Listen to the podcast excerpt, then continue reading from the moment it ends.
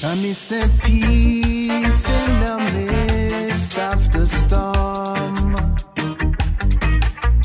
Never giving up, we're holding on and on. Welcome to another episode of Together Far Apart. Peace in the midst of This season focuses on island voices, people in island nations finding creative solutions to global challenges. We're Zoe, And Stacey, second year Seychelles business students who are interested in the climate change and future sustainability of our country. welcome to Seychelles. I don't know God is faithful, He is in control. Me know say He is able. See, I let the In this episode, we will be looking at the wonders of seagrass. Yes, seagrass. You might not have heard of it, but think of it like your houseplants or the rainforest, only in the ocean. It filters the water, removes CO2, and makes the water healthier for everything in it. And so much is being done here in Seychelles to understand and preserve it. So, firstly, let us tell you a little bit about our country. Situated in Indian Ocean, the archipelago of Seychelles consists of 150 islands covering the area around the size of South Africa. The main islands, including capital Mahe, were formed from granite, and the rest are coralline, including the sudden and precious Aldabra Atoll. As a country with such large expanse of sea, the climate and the future sustainability is something very close to the heart of our nation. He'll keep me safe in his secret. Our first meeting was to talk to the Agriculture, Climate Change and Environment Minister Flavien Joubert, and we asked him how exactly is climate change impacting Seychelles.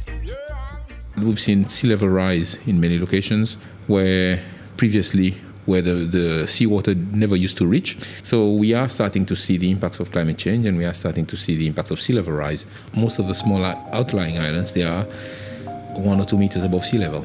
So with a slight change in the, in the level of the sea or with a slight change in the, in the kind of weather we get here, it would badly affect those islands, which are basically sand caves. Most of them would just be eroded away and they would end up just being a mount or a reef out in the sea. The reports that we've had uh, indicates that uh, one of the areas where climate change is felt in Seychelles is on the marine side, we've had a lot of coral bleaching events, where a lot of our coral resources have gone down. Uh, the reefs have been badly affected, and uh, in turn, we've seen a lot of uh, coastal erosion related to that. Uh, we've also had some extreme weather events that's uh, had a lot of impacts on infrastructure and uh, on the interior of the islands. And also, um, we've had we've seen sea level rise in many locations where previously where the, the seawater never used to reach. We see uh, sea level intrusion in some coastal areas, which is affecting, for example, agricultural uh, activities. Being aware of the issues and problems caused by climate change is one thing, but we wanted to know and find out what was being done locally. And one of the big topics that kept coming up was seagrass. So, we spoke to Dr. Jeanne Mortimer, a marine biologist who has lived and worked in the Seychelles for over 25 years, and asked her why is seagrass so important. Seagrass has finally really reached its uh, level of, um, of notoriety, I guess, or fame with this uh, interest in carbon sequestration. So, uh, as you know, you know, too much carbon in the atmosphere is what's causing climate change, and um, seagrasses, being plants, absorb carbon dioxide, and so they're in the water. But by pulling carbon dioxide out of the water, that also pulls carbon dioxide out of the air because you get osmosis. It goes from a, a higher to a lower gradient. And so the seagrasses take in the carbon dioxide and they incorporate it into their bodies, into their flesh, their I don't know if it's seagrass flesh, um, plant flesh, plant parts, uh, and also into their roots and into the sediment that they're associated with. And so, you know, they play they play a very important role there. And another thing that seagrass do is that by taking carbon dioxide out of the water, they're decreasing the level of acidity in the water. And this is very important because one thing that scientists globally are very concerned about with climate change is that the carbon dioxide is making the oceans more acidic. A more acidic ocean is not our friend.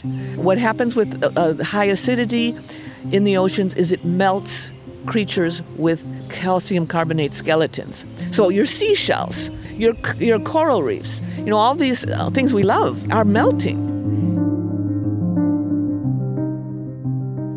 And so studies have actually shown that where you have coral reefs associated with seagrass, the coral reefs are healthier than they are where there is no seagrass because the acidity in the water is is lower and they can build their skeletons.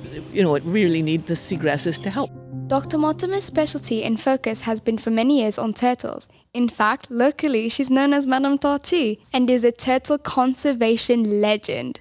But for over the past couple of years, she's been involved in the mapping of seagrass and tells us how high tech the mapping is with GPS and satellite technology. One thing that has been kind of a frustration to me, as someone who's working with, with sea turtles, is to realize that we really haven't ever mapped the seagrasses, the seagrass ecosystems in Seychelles. And so this is a very important uh, thing to do. But it's not that easy because they're underwater.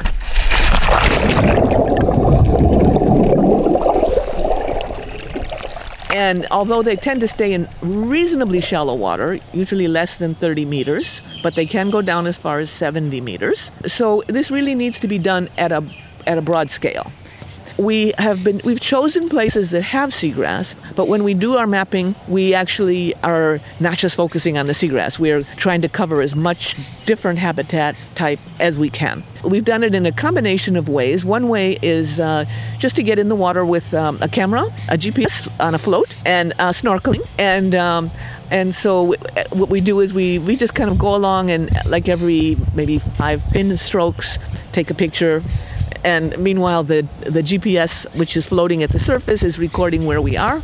And so we can link our photos with the GPS points. So, and then we link that, of course, with the satellite imagery. Amazing when you think how much technology is being used in mapping seagrass. We can see how it's important to know exactly where it is and how to protect it. We caught up with Angelique Pouponneau, the CEO of Seychelles Conservation and Climate Adaptation Trust, SeyCCAT whose Wetland and Climate Change project has been highlighting these issues for the past few years. Because seagrass and its environmental benefits and importance to Seychelles wasn't widely known, SeyCCAT set about ensuring the entire community got to know about seagrass. But how exactly did they do this? But one of the things that became very evident in our pursuit of this project was Seychelles did not, and Seychelles did not have a name for seagrass in our native language. This really proves a point because it shows you that if something is not treated as important, then why bother naming it?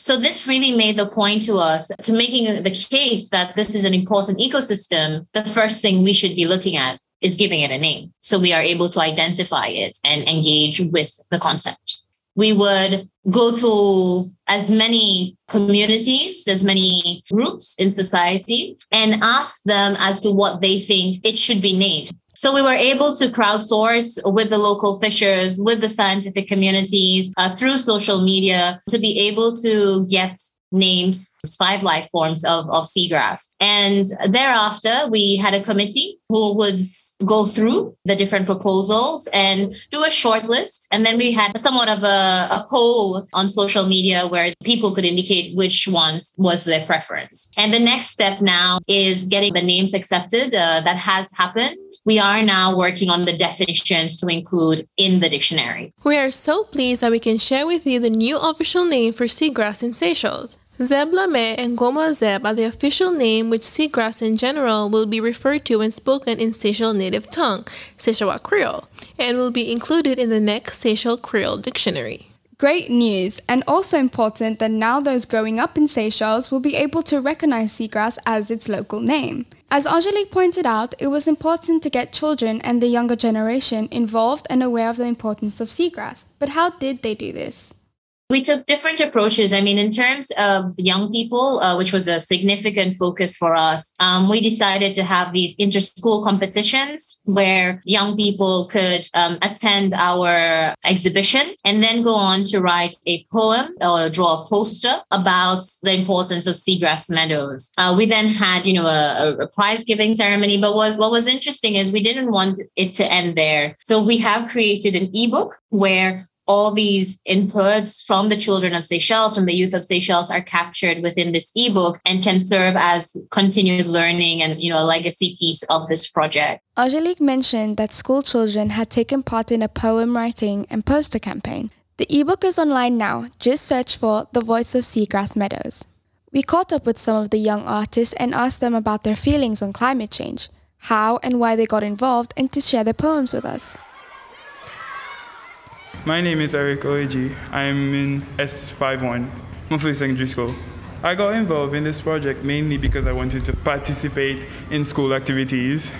And plus, I do biology, so I felt interested and I wanted to know more about seagrass and the role it's playing in the ecosystem.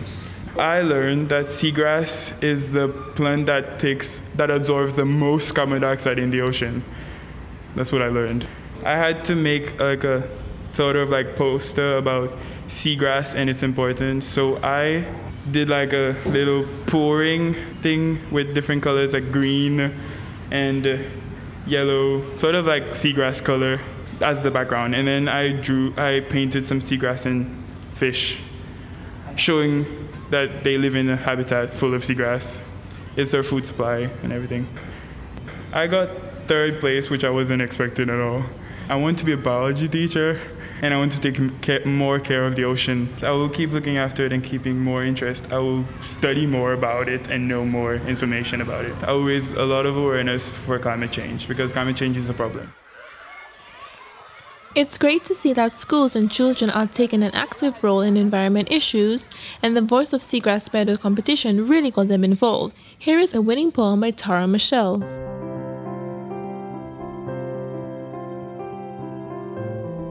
Seagrass Meadows. The ugly duckling of the marine world, scientists lovingly calls me. An ecosystem on the decline, my legacy though is to sustain life. Of our precious underwater world, please don't let me die. The ocean nursery for all, a climate change fighter. I clean, I protect, I stabilize. In my habitats, I feed all. A protector day in, day out. Please don't let me die.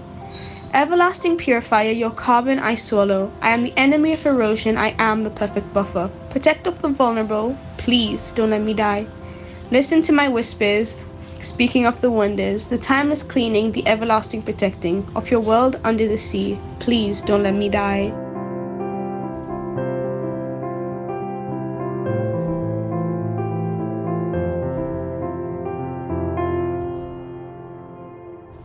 Youth of Seychelles understand their input in doing their bit to stop climate change is important, but what about those currently in charge? We asked Minister Joubert what he thought was the future of Seychelles and where it would be in five years from now. Well, the world, the world is changing, and uh, we know that uh, the world uh, five years down the line will not be the same as it is today. Uh, quite possibly, many things will get worse, but also there is a lot of hope that things will improve. Uh, our hope is that uh, the future generation they have that uh, capacity to deal with those changes as they happen. Uh, they have the right level of knowledge and the right level of support to enable the next generation to to uh, deal with those uh, those uh, impacts. But uh, also, our hope is that the future generation should they should also be able to enjoy a world with the same level of comfort and the same level of resources as we have today. We cannot continue to deplete what we have to such an extent that the next generation don't get anything. So we have to try and preserve, conserve, uh, enhance what we have, so that we pass on to the next generation something that is as good as or even better in some in some uh, ways compared to what we have today.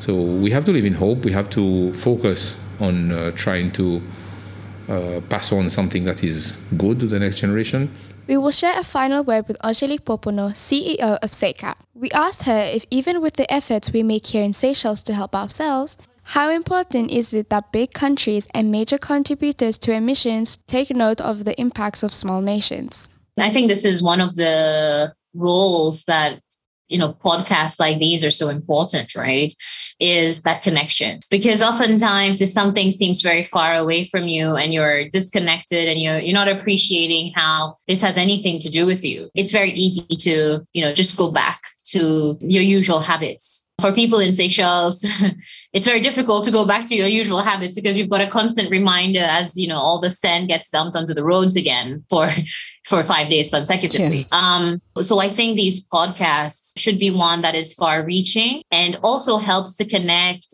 people who, who feel far away from the problem to better understand uh, the challenges that are being faced by islands, but also to show that islands are not going to be bystanders in their demise, right? We're going to to keep fighting and taking action like uh, the Coastal Wetlands and Climate Change Project. You know, as SeyCCAT, we've chosen to address it through a nature-based solution. But that's only one example, and I think that's that's where the message is. You know, ninety thousand or so people in Seychelles willing to take a stand, willing to take action. Why would it be difficult for millions in very developed countries uh, not to do the same?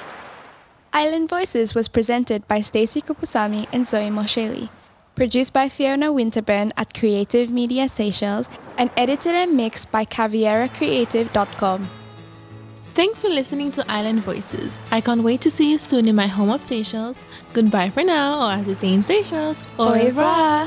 There's a lot of beautiful places in this world, and they all can leave you with something But there's a land in my heart, in my bones, and on my mind where the sun pours honey down on your face every day.